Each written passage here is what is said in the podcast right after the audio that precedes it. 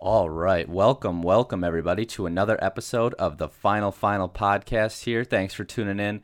Exciting sports news as we inch closer and closer to the M L B and the N B A restarting or starting their respective twenty twenty seasons.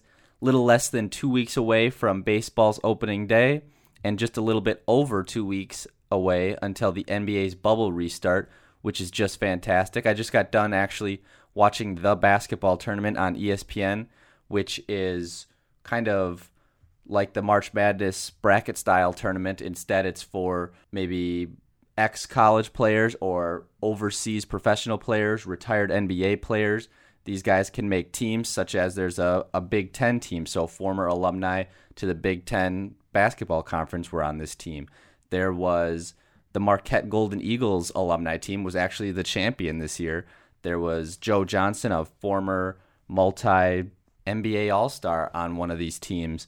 Actually, one game he, he showed that he still is considered with his nickname I S O Joe, scoring thirty-five points in one of those games. So watching the basketball tournament is what it's called on E S P N was a sight for sore eyes when you haven't watched new competitive basketball in a couple of months now. So that was uh, really exciting to see. I mean, we had Cinderella teams. We had a team that there was twenty-four teams, I believe, in this year's tournament. Usually I think they're up around in the thirties, maybe even more. But of course, with, with COVID nineteen, they they brought that down, and they actually tested out the bubble aspect with themselves, and it and it was pretty successful. If everybody was on the same page, everybody followed the rules, and look at that, they were able to complete this tournament. Either way, they had they had twenty-four teams, and I believe the twenty-third ranked team, so the second lowest ranked team, made it all the way to the final game against the Marquette Golden Eagles squad that I said. They have been waiting for their chance to win this tournament. They've been going quarterfinals, semifinals, and then they made it to the finals last year, and this year they were finally able to get it all done. The winning team gets a million dollars, so they split that up between, I think there's maybe eight to ten players on each team, so that's just exciting. And then, and a thing too about this tournament is one thing that they do is they have a fascinating Elam ending, which is instead of the regular run the clock out to the end, once it gets down to the final four minutes of the game, the first whistle for stoppage of play, they cut the clock, there's no more clock, and now it's a target score ending, kind of what the N B A All-Star game did this past year, where we saw it ended with Anthony Davis free throws. Usually in this Elam ending in this tournament, we see it ends on a game-winning shot, and that's really what they like with this ending instead of a team just running down the clock when they're up by ten. Instead, if, if they're up by ten, the other team still has a chance to go on a run, and this this team that's up by ten still has to earn that target score. So the, the basketball tournament was really fun to watch. Nice little uh, layover, something to help until the N B A returns soon enough. So until we get there, though, we have some other topics to discuss that I've postponed for a while until now. We'll get to my N F L season record predictions today, or at least the beginning of those today. We'll discuss the N F L one hundred all-time running backs list as well, which I've wanted to do for a while. But first and foremost, for today's episode, we need to start with the huge decisions coming out of the N C double A and college football, starting with the Ivy League, Big Ten, and the Pac twelve. So we'll start with the Ivy League then, because they said, I believe it was early last week, that the Ivy League is canceling all fall sports, including football. This is possibly, there's a possibility that they'll move all these fall sports to the spring season, but as of right now, it's unlikely. But they are canceling all fall sports due to the coronavirus, so that's extreme. We've seen coming from the Ivy League now, we've seen other big steps taken from other major conferences, such as the Big Ten and the Pac twelve. They have said as of right now that fall sports are likely to be played just conference games, no out-of-conference games. So, and that includes football as well, of course, with the Big Ten and the Pac twelve. So we lose a lot of big games this year that are out of conference, big matchups that we don't see every year. So notable ones canceled in the Big Ten, for example, Ohio State versus Oregon. Actually, there's a, a Big Ten Pac twelve matchup that is canceled because both teams are deciding to stay in conference and play. And the reason why they're deciding to stay in their conference and not play outside is to limit or is to control universal testing in their conference and then limit traveling as well. So then the traveling from, say, Wisconsin to Minnesota doesn't necessarily have to take a plane, or Wisconsin to Northwestern, Ohio State to Michigan, all that stuff. They can take buses. and then the Big Ten can control the testing that is being done in its conference in their own, and then they can have that sort of comfortability or reassurance that we're doing the right thing. We're making sure our testing's done. They don't have to worry about the Pac twelve's testing if it's not as good, or they don't have to worry about the S E C if they have a matchup with the S E C and it's not as good. This way they know when Northwestern faces Indiana or Ohio State f- faces Michigan that both teams have been tested the same, and both mat- it'll be a safe matchup in that sense if they have all their ducks in a row when it comes to testing at this point. So that's why these two conferences are deciding to go with just conference play for all sports in the fall up to this point. They could still decide to cancel all fall sports like the Ivy League right now, but most of these conferences, Big Ten, Pac twelve, S E C, A C C, Big twelve, the the five major conferences, what they're waiting on right now is they're trying to wait till the end of July to make any big decisions. So Big Ten and Pac twelve made this deci- decision already. A C C has decided to postpone fall sports, the fall sports schedule, until September first. It, it affects some of their fall sports, but it doesn't affect football up until this point. But they have postponed everything until September first already. But they're kind of waiting to see till July thirty-first, the end of July, early August, when the N B A bubble restarts. The M L B is restarting. They're going to learn some things from that. Until then, they can make big decisions based on their seasons. So like I was saying before, the Big Ten and Pac twelve have decided to go to just conference games, no out-of-conference games. Here's some notable games that will be missing. Like I mentioned, Ohio State versus Oregon. We're going to miss out on Michigan versus Washington, Wisconsin versus Notre Dame. That game was going to be played at Lambeau Field. That's no longer going to happen this year. And another thing to... that's not funny about this, but Notre Dame isn't in a conference. So all of Notre Dame's games are scheduled out-of-conference games because they're an independent school when it comes to football. They don't associate with a conference. So if all these other conferences, the S E C, the A C C, the Big twelve, if they decide to also go to just conference play games this season, what does that mean for, for Notre Dame? So that's another thing that they're going to have to decide as well. I mean, U S C and Notre Dame, so that's two big matchups that Notre Dame has already lost when they were supposed to go to Lambeau Field and face Wisconsin, and they were also supposed to face U S C. So those are two games that have been canceled because of the decision by the Big Ten and Pac twelve. We'll also miss out on the yearly Iowa versus Iowa State.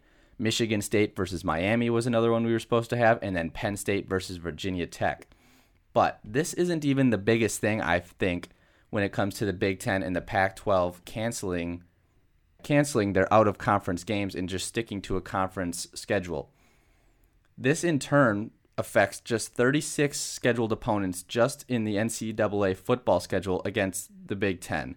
So small school programs that get paid to come and play Ohio State, that get paid to come and play Wisconsin or U S C, at the beginning of the year, you know, these schools like to schedule these really small conference, these non or these non-Power Five conference teams, really small programs. They like to pay these small conference teams to come and play. Ohio State will whoop them up seventy to zero or something like that, seventy to seven. You'll see those at the beginning of the season all the time, kind of like warm-up games for these bigger programs. These games have been canceled as well, but these smaller programs are just going to be absolutely devastated by this decision if the Big Ten and the Pac twelve hold on with the, this decision, especially if the S E C, A C C, and Big twelve decide to go along with the same decision as well. These smaller schools rely on this money to help continue their programs. Without this, if when Ohio State pays a million dollars for, say, a team like Bowling Green is an example that they're supposed to play this year. So this this Bowling Green State University was scheduled to play at Ohio State and Illinois. Like I said, they invite them to come to their campus, just a nice home warm-up game to get the teams rolling. They go seventy to seven or something like that. They were scheduled to play Ohio State and Illinois. They're going to lose out on two point two million dollars, and that doesn't just help their football program. That helps all their other school sports programs, and that's just going to be crippling to all those programs, and we're not sure how they'll be able to get their money back. So these big games, these Ohio State versus Oregon, this Wisconsin versus Notre Dame, which is going to be a game that's going to happen again next year. I believe it's at Soldier Field next year. They, those can be rescheduled. They'll find a way to play those games. But these small school games are the ones that, one, the the major programs like to start their season, maybe one or two. And we've seen um, in more recent years with the college football playoffs that teams are scheduling less and less of these because they're getting penalized for not having a stronger schedule. But still, they might schedule one and pay the other team a million dollars, seven hundred fifty thousand dollars to come and take a beating fifty to zero or something like that. But if these programs can't survive after this coronavirus and not getting this money, like Bowling Green State University getting this almost two and a quarter million dollars to play Ohio State and Illinois, that's just devastating. And we're going to lose sports programs all across the United States with, with some of these smaller schools. So hopefully they'll figure something out for these smaller school programs, and hopefully they'll be able to survive this. But that's something that is is kind of being overlooked, I think, when people talk about the Big Ten and the Pac twelve so far just switching to conference games. The thing that they're focused on is these big games that are being canceled, the Wisconsin-Notre Dame, the Michigan versus Washington, the Ohio State versus Oregon, the U S C versus Notre Dame, or the U S C actually versus Alabama. That's a game we're not going to get this year as well. They're focused on those. Those shouldn't be the main the main focus or the main problem that we have with the Big Ten and Pac twelve going to this.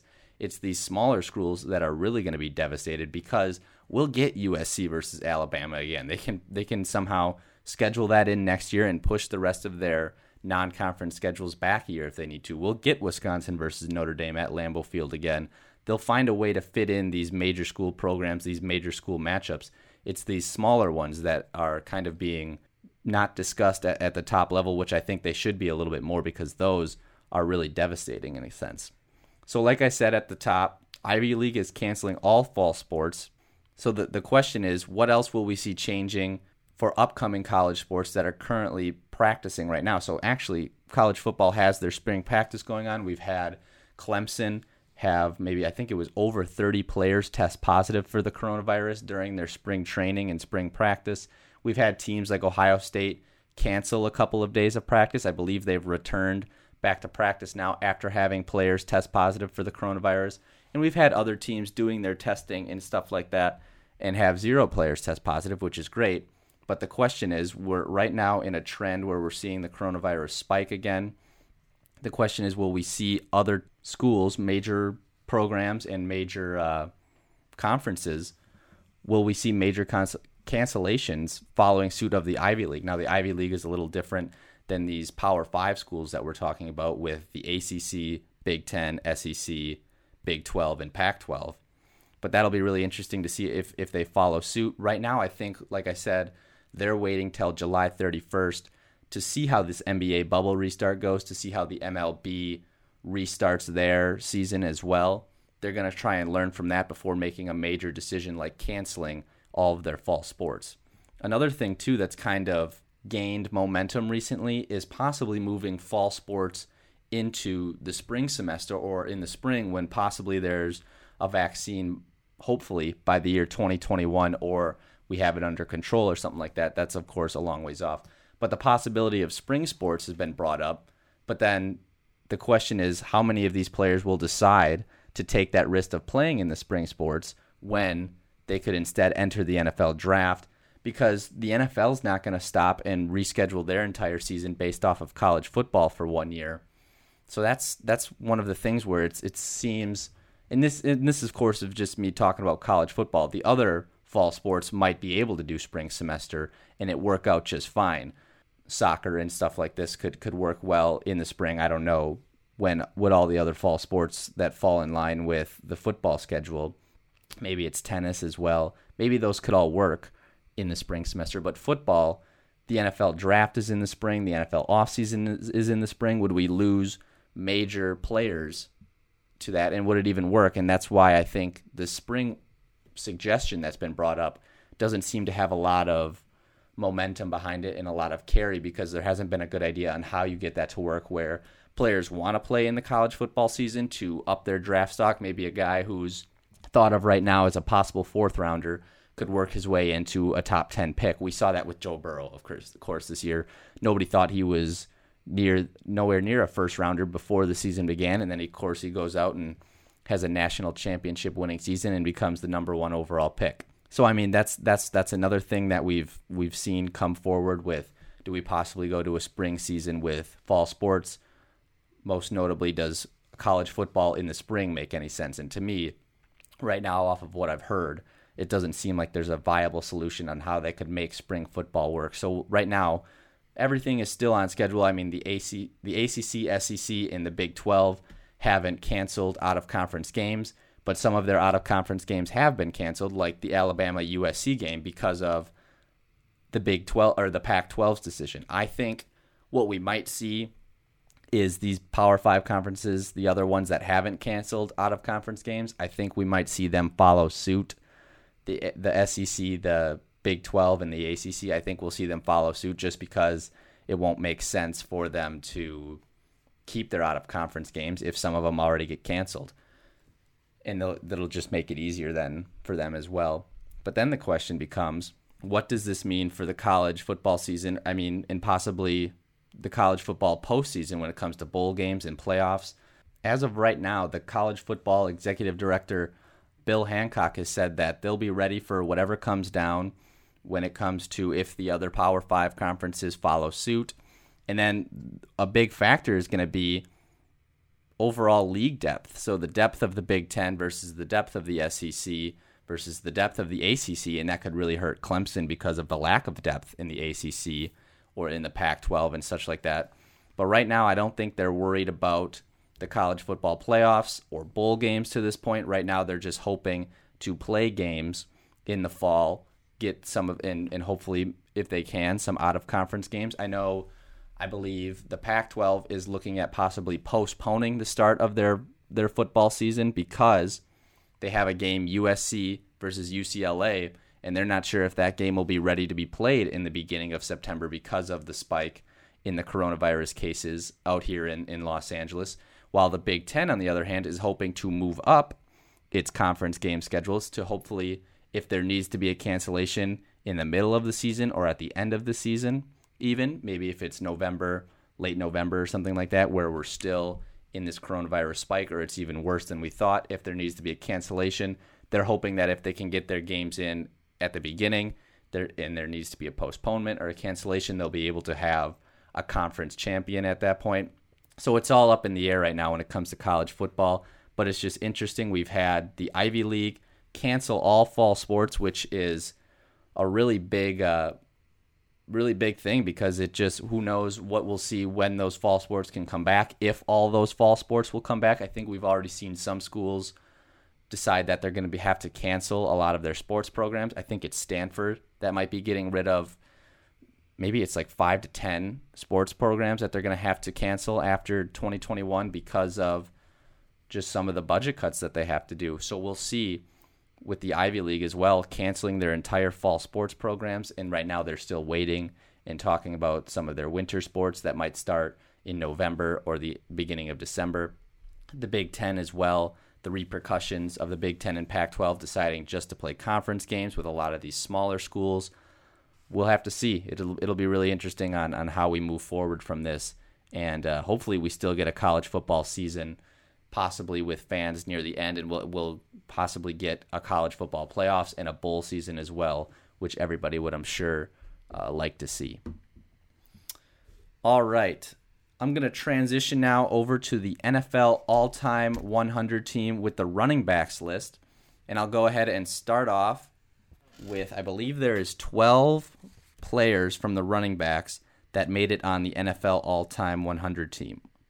Okay, and those twelve are Jim Brown, Earl Campbell, Earl Dutch Clark, Eric Dickerson, Lenny Moore, Marion Motley, Walter Payton, Barry Sanders, Gale Sayers, O J Simpson, Emmitt Smith, and Steve Van Buren.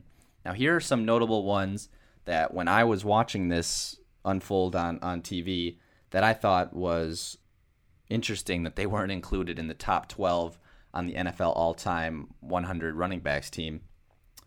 LaDainian Tomlinson, he's on the finalist list, but he's not on the top twelve. Adrian Peterson, Marshall Falk, Marcus Allen is another one.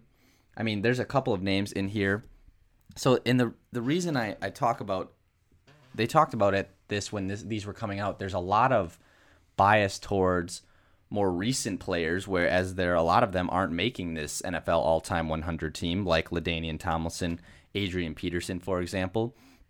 I mean, when I was at when I was working at N F L Network, and these these are all football guys, and, and the guys that are on T V, of course, know a lot about their history with the N F L. There was a lot of questions on who they didn't even know who Earl Dutch Clark is, and yet he's somehow on this N F L all-time one hundred team. I mean, he played literally for five seasons in the N F L. So I don't know. I mean, now, of course, there there was a lot of talk about a lot of these players being pioneers in the African-American community, making it into the N F L, and, of course, being successful in the N F L. But I believe it was Marion Motley who they discussed as being one of the first to do that. And I looked at him, and I looked at his, his stats and, and his time in the N F L, and I thought, that's great to, to add those guys in there. But you can't have, like, six pioneers be on the N F L all-time one hundred team just for that sake, you know? I mean, there's there's a guy that helped lead the way, and I believe it was Marion Motley who was the one that did it. And so the the two guys who I thought should definitely have been on there were Adrian Peterson and LaDainian Tomlinson. So let me let me let me get to some of the notes that I have here. There's only eighteen non-Q B M V Ps in the history of the N F L. sixteen of those eighteen have been running backs, and four of those sixteen running backs have been left off the finalist list. They weren't even um, considered in this final cut down of all-time running backs teams. Those are Sean Alexander, Larry Brown, Paul Hornung, and Terrell Davis. Now there's five M V P running backs on the finalist list, not on the all-time team. Those were Marcus Allen, Marshall Faulk, Adrian Peterson, Jim Taylor, Thurman Thomas, and LaDainian Tomlinson. Oh, so six. I'm sorry. There, there's the mix-up. So six of those players. Now, when I think of a couple of these guys that could be placed on here, Adrian Peterson, first of all, comes to mind. He's a top five all-time rushing leader in in terms of yards. He's fourth all-time. He's top five all-time in rushing touchdowns as well. He's fourth. And he's top ten in rushing attempts, which means year after year this guy is getting the ball. I don't know how a guy in the top five of the two most relevant and the two most talked about statistical categories for running backs is left off your all-time running backs team in the N F L one hundred. Adrian Peterson, he's also got an M V P. Like I said, he's one of the sixteen non-quarterback running back M V Ps of all time as well. And then another guy too, LaDainian Tomlinson, he's another one of those M V P running backs. So, I mean, he's got the accolades as well. He's second all-time in rushing touchdowns, and he's top ten all-time in rushing yards. He's seventh, and then he's top ten in rushing attempts too. Did it for the Los An- or the San Diego Chargers back then, as well as still did it with the Jets when he went there. I don't know how these two guys get left off of this all-time running backs team. A couple of guys that I thought could be removed, the Earl Dutch Clark, like I mentioned, Lenny Moore, and Steve Van Buren. Now I know I'm I'm what twenty-three, and I might not know a lot of these these older running backs or these early generation guys, but I mean they've got the stats in these packets, and they've and I've looked it up back online. I don't know, it just doesn't make sense on, on how some of these guys, when you can add some of these newer generation still playing, actually Adrian Peterson, these guys that that clearly deserve it. So I, if I were to take those three off, the three that I would add in their place, I would add in LaDainian Tomlinson, who I think is the biggest snub on this list, should definitely be on here. Adrian Peterson, who should be a first ballot Hall of Famer once he retires. And then I would choose one of between Marcus Allen and Marshall Faulk, one of those two M V P running backs as well with all the accolades, top five rushing, top ten touchdowns should be on this list instead of Earl Dutch Clark, Lenny Moore, it's Steve Van Buren. I think L T and Adrian Peterson should have been uh, no doubters on this all-time one hundred list. Now, I think that they prob- possibly should have added Paul Hornung and, and Terrell Davis on this uh, finalist list, at least. I mean, Terrell Davis is a major reason why the Broncos went to back-to-back Super Bowls and won those Super Bowls in nineteen ninety-seven and nineteen ninety-eight. I mean, he was the M V P of the season's years as well, so I think he deserves a spot on this all-time N F L running backs team, not necessarily in the top twelve, but on the finalists at least. And then Paul Hornung, one of the, the greats, and of course, possibly a little biased with, with Packers knowledge that I have and that I know more about him than these other guys like Steve Van Buren and Earl Dutch Clark and Lenny Moore. Sure, but still, I don't know. Uh, that's that's my thoughts on this N F L one hundred all-time team, is that they really were biased against more recent N F L players, and we saw that across the board in, in some of these positions, so that was really interesting. And when you saw this list, when it first came out before they revealed who the top twelve were, everybody, you circled LaDainian Tomlinson, you circle, of course, the Barry Sanders, the Walter Paytons, the Jim Browns are, are obvious ones. But you circle LaDainian Tomlinson and Adrian Peterson because you're looking at this and you're like, well, these are the top twelve guys, no question about it. So I just thought that was interesting and something that I uh, wanted to voice my opinion on. And, and I think I have, and the people that have argued for it, they have the the stats and the, the argument to back up their reasoning for why they think he should be on there. So that's just interesting to me. All right, so I'll transition now to this, my twenty twenty N F L season records. And what we'll start with today is I'm going to do the A F C West and the N F C West and their records for the twenty twenty season, teams that made the playoffs for these two divisions as well. And then next episode, I'll do probably the N F C and A F C North or something like that. But anyway, so we'll start with these two today. So for the A F C West, here's my record predictions for these teams. So for Kansas City Chiefs, I've got them going fourteen and two, Denver Broncos then going nine and seven, the Los Angeles Chargers going seven and nine, and the Las Vegas Raiders going four and twelve. And then in the N F C West, I've got the San Francisco forty-niners going twelve and four, Seattle Seahawks going eleven and five, and the Arizona Cardinals going eight and eight. And then the Los Angeles Rams going six and ten. So I believe then, when I was looking at my simulator that I did when picking the schedules for these guys, the Chiefs end up as the one seed in the A F C. The Broncos end up making the wild card in the A F C at nine and seven. And then in the N F C West, the forty-niners, I believe, end up as a two seed. And Seattle also makes it as a wild card team at eleven and five. So let me give you some of the reasonings behind behind some of these uh, these projections. So we'll start with the Los Angeles Chargers at seven and nine. I think they have an elite defense, no question about it. Some of the moves they made, especially in um, the draft as well, they got Kenneth Murray. They signed Chris Harris from the Denver Broncos as well. So that defense is absolutely loaded. Still up front, they've got Joey Bosa, Melvin Ingram. They've got help in the middle as well at the defensive tackle position. They signed, or I mean, yeah, so they signed Chris Harris. They've still got Casey Hayward, Derwin James in their secondary. That secondary is absolutely loaded. And now you plug in Kenneth Murray, a rangy middle linebacker as well. So that defense is loaded, but it's the offense that I think is going to be troublesome for them. I think they're going to have Q B competition and controversy all year, and that's going to be hanging around their necks, whether it's Tyrod Taylor or it's going to be Justin Herbert. Their offensive line is still a bit iffy. They did sign Brian Bulaga from the Green Bay Packers, but of course he's been he's had injury concerns the past couple of years. He hasn't played a full season. I it's been a couple of seasons since he played a full season at least. They lost Melvin Gordon, so now they're going to rely on Austin Eckler, who we're not sure is an every-down back. We know he's definitely a pass-catching back, but we'll see if he can handle the every-down load as well. And we'll, that's what I think is just why they're they're going to be a seven and nine team. If I think what what will happen is Tyrod Taylor will start the season out, and then they'll transition over to Justin Herbert, and that's where uh, we'll see Justin Herbert take over the team, and they might struggle with him at the helm to begin with.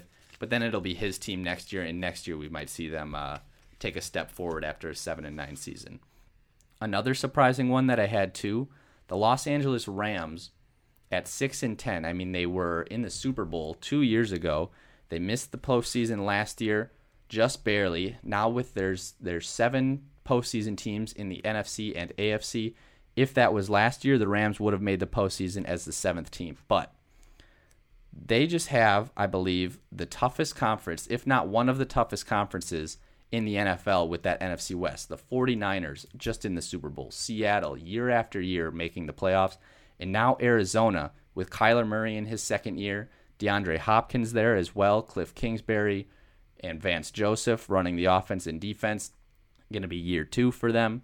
They're just taking a step forward. That is just an extremely tough conference that they're in. They didn't, and look at all these offseason departures that they had. Corey Littleton, their middle linebacker. Dante Fowler, an outside linebacker. Their longtime kicker, Greg Zuerlein, they're going to have to replace a kicker and find someone as consistent as him. Nickel Roby Coleman, a slot corner who might have been one of their best defenders. They lost Todd Gurley and Brandon Cooks on offense, of course. I'm not sure how they're going to replace Todd Gurley's production. Right now, I mean, they drafted Cam Akers, a second-round running back, but rookies are, of course, unpredictable, so you never know how that could turn out. Brandon Cooks goes to Houston in a trade, and then they lose longtime veteran Eric Weddle in their secondary at safety, and that's that's someone that could help bring that defense together. I mean, they still have Aaron Donald. I believe in Jared Goff that he is a franchise quarterback, but their offensive line, they really didn't upgrade it. They've got a thirty-six-year-old left tackle in Andrew Whitworth. He's still one of the best left tackles, but he's getting up there in age. They just lost a lot of depth, and that's why I'm just not a big believer in this Rams team. I mean, they could they could sneak by. They could go on a run, of course, but I just don't think they're going to be able to, especially with how tough their conference is. So that's why I have the Rams at six and ten this year. The Seattle Seahawks, I have them at eleven and five, making the, the wild card. I don't think they're quite even par with the 49ers. I think they could win a game against the 49ers, but I think the 49ers are still the better team. The Seattle Seahawks have a couple of concerns for me, though, with they need to upgrade their defensive line badly. I mean, last year they got Jadeveon Clowney, and he they still were one of the worst teams in terms of sacks, and now they haven't re-signed Clowney yet. If they re-sign him, that could be a big help because he does more than just get sacks. Of course, he affects the game, the run game, pressure on the outside, and stuff like that. So, I mean, I think Clowney would still fit well in Seattle and help with their defensive line issues. Their secondary on defense could also be a question mark. But the thing that, that Seattle just has going for them and really just puts them in the in the postseason every year is Russell Wilson. He's kind of like a cure-all, I think. He's just that special, that good of a player, and that good of a leader as well, that he can help this team and will them into the playoffs. And even they, they can win playoff games even if their roster isn't one of the better rosters. They, they have a good offensive line that helps with their running game. Russell Wilson, of course, has that Russell Wilson magic, can get it to those wide receivers in Tyler Lockett, D K Metcalf, and now he's got a bunch of tight ends as well. So that's why I still have Seattle in the wild card. They have some concerns on the defensive side, but that's why I don't have them overtaking the 49ers quite yet. And now the Chiefs, I have them at fourteen and two, and here's the reason why I think I think I have them as their number one overall seed in all of the N F L. They returned twenty of twenty-two starters to their Super Bowl winning team. So there's continuity there. The team that won the Super Bowl last year is still right there on the field. They added Clyde Edwards-Helaire, an upgrade at the running back position. This is a guy that'll play all three downs. He can help in the passing game. This was Joe Burrow's check down running back at L S U. So you know he's pretty good when he just went and won a national championship with the L S U Tigers. They got long-term extensions for a bunch of their key pieces. I'll, I'll get to that at the end of this episode, and they keep Eric Bieniemy at their offensive coordinator. He should have been hired as a head coach somewhere this past offseason. He wasn't. That's a win for Kansas City and a loss for all these other teams that signed other coaches. So I think Kansas City is going to be the number one team in the N F L this upcoming year. And then we've got Denver, the Broncos. They're nine and seven. I have them making it into the wild card. I don't know if they're that last wild card spot, but either way, year two for Drew Lock now in that system. He's got an upgrade on the offensive weapons. They add Jerry Jeudy and K J Hamler, wide receivers in the draft. They get Melvin Gordon from the Chargers. And then to go along with year two of growth with Noah Fant and Cortland Sutton. That's a young offensive core group. And that'll be really nice for, for Drew Lock to grow with. And I think this team is just going to keep getting better and better. Vic Fangio now also upgrades on his defensive end. They add a big defensive tackle, multi-year Pro Bowler, and Jarrell Casey from the Tennessee Titans. And they also add A J Bouye, the defensive back from Jacksonville. Jacksonville just selling off pieces, probably tanking for Trevor Lawrence. But either way, they add those two guys. Bouye can kind of replace the loss of Chris Harris. Darrell Casey can take and push up the middle and help with Von Miller on the outside and Bradley Chubb on the other side. Those two will have a big year now with Darrell Casey. They upgraded their offensive line for their young quarterback, Drew Lock. They got Graham Glass now from the Detroit Lions, and they also got Lloyd Cushenberry from the draft, protect the middle of that offensive line. And like I said, Vic Fangio's second year with that defense, we saw what kind of defense he's able to put together in Chicago. Now hopefully he'll be able to put that together in Denver, and they get a new offensive coordinator, a really brilliant offensive mind in Pat Shurmur. So the Denver Broncos are a team that's looking up. And then the last one that I wanted to talk about too was the Arizona Cardinals, as I have them at eight and eight this year. I mentioned this with the Rams. The Rams, of course, are in the same division as the Cardinals. That's a really tough N F C West division when you've got the 49ers and the Seattle Seahawks, two teams that everybody likes to pick near the top or at the top of their Super Bowl favorites. Arizona is on the uptrend as well. We saw what Kyler Murray was able to do in his rookie season. Now this year, he's going to get DeAndre Hopkins to help grow with Kyler Murray, to help the growth of Kyler Murray. DeAndre Hopkins, a top five, probably a top three wide receiver in this league, possibly with Julio Jones and Michael Thomas and DeAndre Hopkins. Those are, all those guys are in the same conversation, Devontae Adams and, and of course, other guys as well if you want to put them in there. But now you give Kyler Murray that absolute number one weapon. I think the Cardinals are one year away from being a playoff team. I think Kyler Murray is going to grow this year a lot. Going to get continuity continuity with DeAndre Hopkins. And then once they have a regular offseason next year, hopefully, I think there'll be a team that'll be vying for one of those seven playoff spots. I think they're one year away, though. And they made a couple of small upgrades on the defense as well. They got that Swiss Army knife, Isaiah Simmons, the linebacker out of Clemson, who can play all those different positions.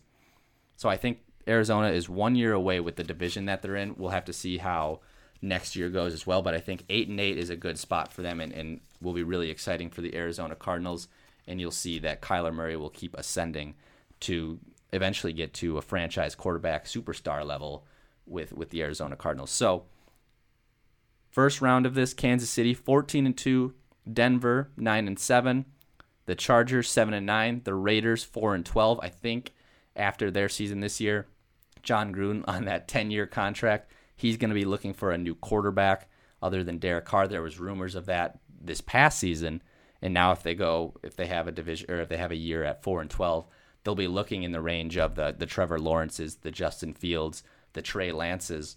So we'll see. I think that's where they'll be looking with the with the Raiders coming next season. If they was able to have a bunch of fans in their stadium this year in Las Vegas with that brand new, nice, shiny stadium, I think maybe then they'd get an extra couple of home wins because of the energy that would just be there.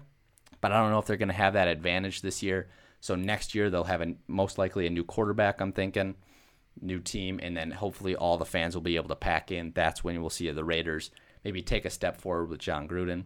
So then the N F C West, the 49ers at twelve and four, the Seahawks at eleven and five, the Cardinals at eight and eight, and the Los Angeles Rams at six and ten. So that is the A F C and N F C West records.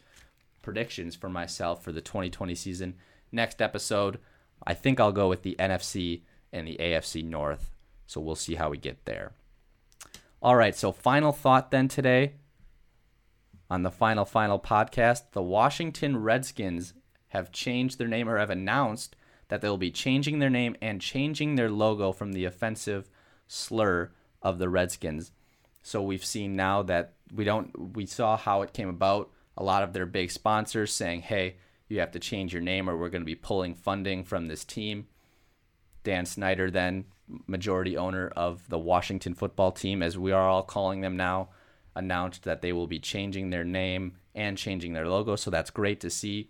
A question then, will this bring up the discussion for other sports franchises to change their name as well? The Kansas City Chiefs, the Cleveland Indians, the baseball team, the Atlanta Braves, Florida State Seminoles. I don't know if this one will necessarily be the ignition to changing these other ones, and I don't know if it needs to be either.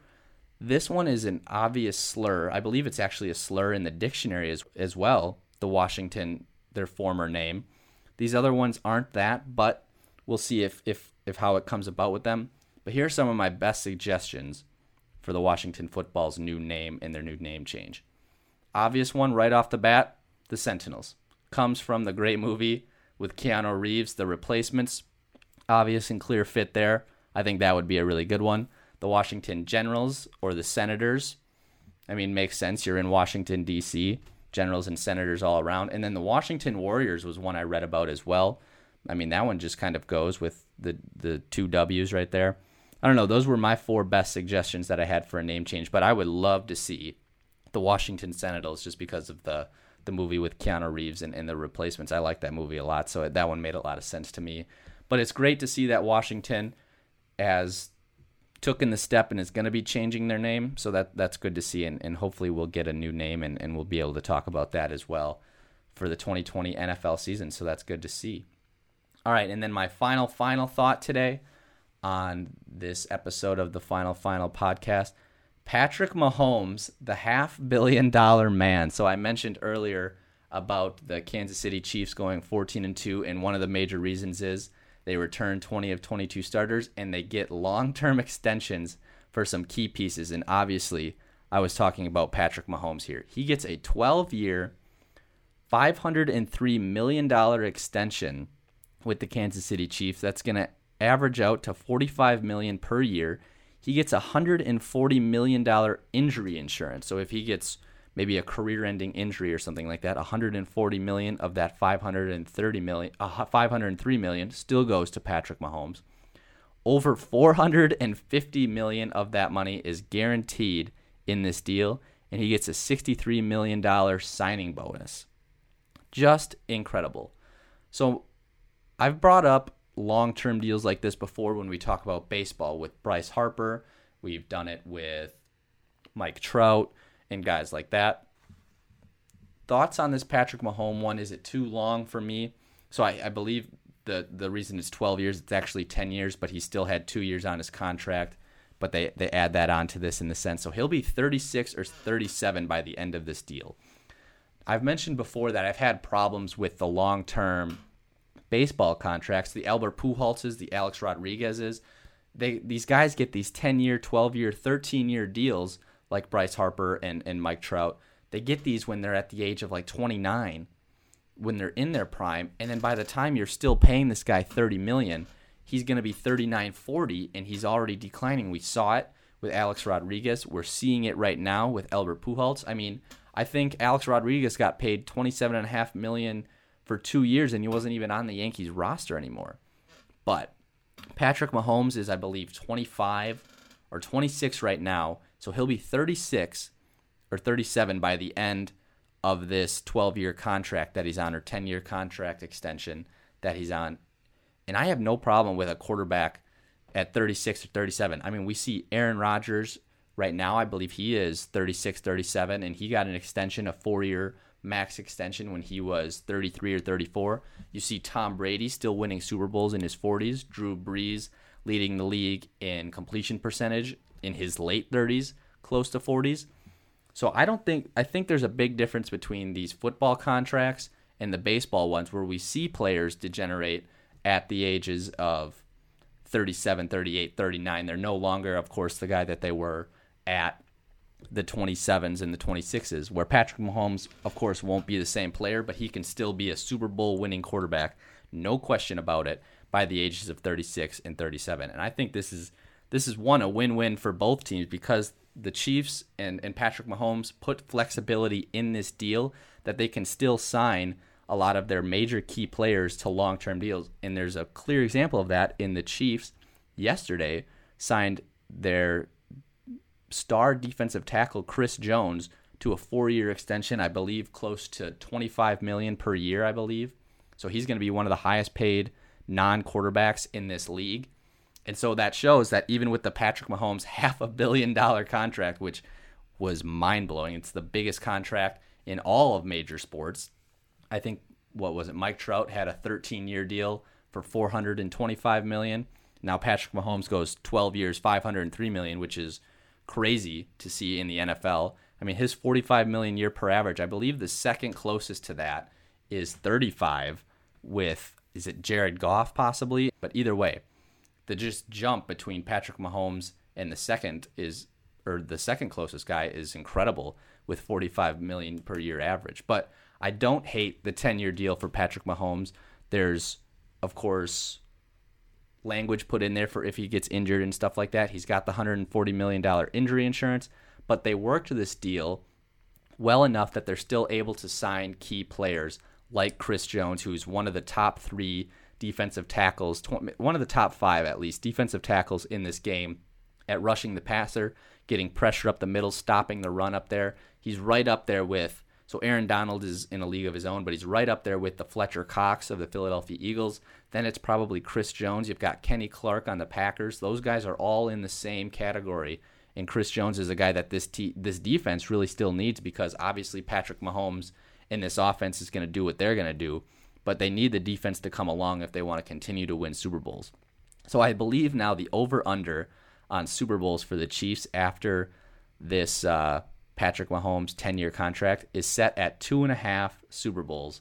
So can they win three Super Bowls, or is it going to be less than three Super Bowls during this twelve-year contract? And the, I wouldn't get ahead of myself if I'm a Kansas City Chiefs fan. I mean, back in two thousand ten, the Packers have saw this exact thing when Aaron Rodgers, I believe it was his third year starting, they win the Super Bowl against the Steelers. The next year, the very next year, they go fifteen and one.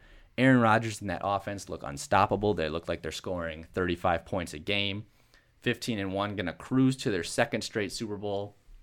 And of course they don't, and they haven't won a Super Bowl since with Aaron Rodgers in his prime. That offense, when you thought the Packers were going to win at least three Super Bowls with Aaron Rodgers. I mean, they talked about Aaron Rodgers as a generational talent. Patrick Mahomes is definitely a generational talent at the same caliber, possibly higher as well. We'll we'll see at the end of his career. But man, just to predict three Super Bowls like that, it's not easy winning a Super Bowl. We we know how hard it is, and but people think it as easier. It's easier to do because of we've seen the New England Patriots win six Super Bowls with Tom Brady and Bill Belichick, both when he was young and now when he was older as well in his late thirties. It's not that easy to win a Super Bowl. So I don't know if the over-under on, on three Super Bowls, I'd say conservatively, I think Patrick Mahomes and the Chiefs can win two Super Bowls, I would think, would be conservative number for them. I mean, this year they are the, they should be the clear favorite, not the clear favorite, but they should be at the top of the favorites list to win the Super Bowl, like I mentioned, returning almost everybody on that team. Head coach Andy Reid still working with his offensive coordinator, Eric Bieniemy. He still has him for one more year until he gets hired as a head coach. So two is what I, I would conservatively say, but I don't want to get ahead of myself, especially if I were a Chiefs fan, and just be like, oh, we could win five Super Bowls in this ten-year period, no problem. Patrick Mahomes is, is going to be chasing Tom Brady for people are already talking about him as considered the greatest quarterback of all time or chasing Tom Brady for that that crown. Don't get ahead of yourselves. It it can go by quick. We we know that for sure as Green Bay Packers fans with Aaron Rodgers and, and after the two thousand ten season and then they go fifteen and one, we thought it was easy to win Super Bowls, but it's clearly not, especially when it comes to the postseason, anything can happen. So but great for Patrick Mahomes and that five hundred million dollars extension. That's really exciting to see and, and, and really cool to see as well. Half First half a billion dollar major pro athlete as well, so that's fun to see. All right, that is all I have for you on this episode of the Final Final Podcast. Thanks for tuning in. Next podcast episode, hopefully, will be closer or have the M L B season started at that point.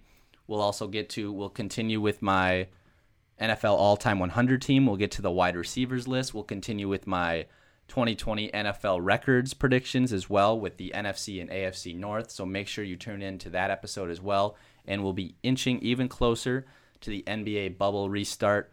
So you aren't going to want to miss that episode next time as well. Thanks for tuning in this week. Everybody stay safe, stay sane out there as well as coronavirus continues to spike. Make sure you take the precautions necessary and keep yourself safe. All right. Thanks for tuning in, and that is the Final Final.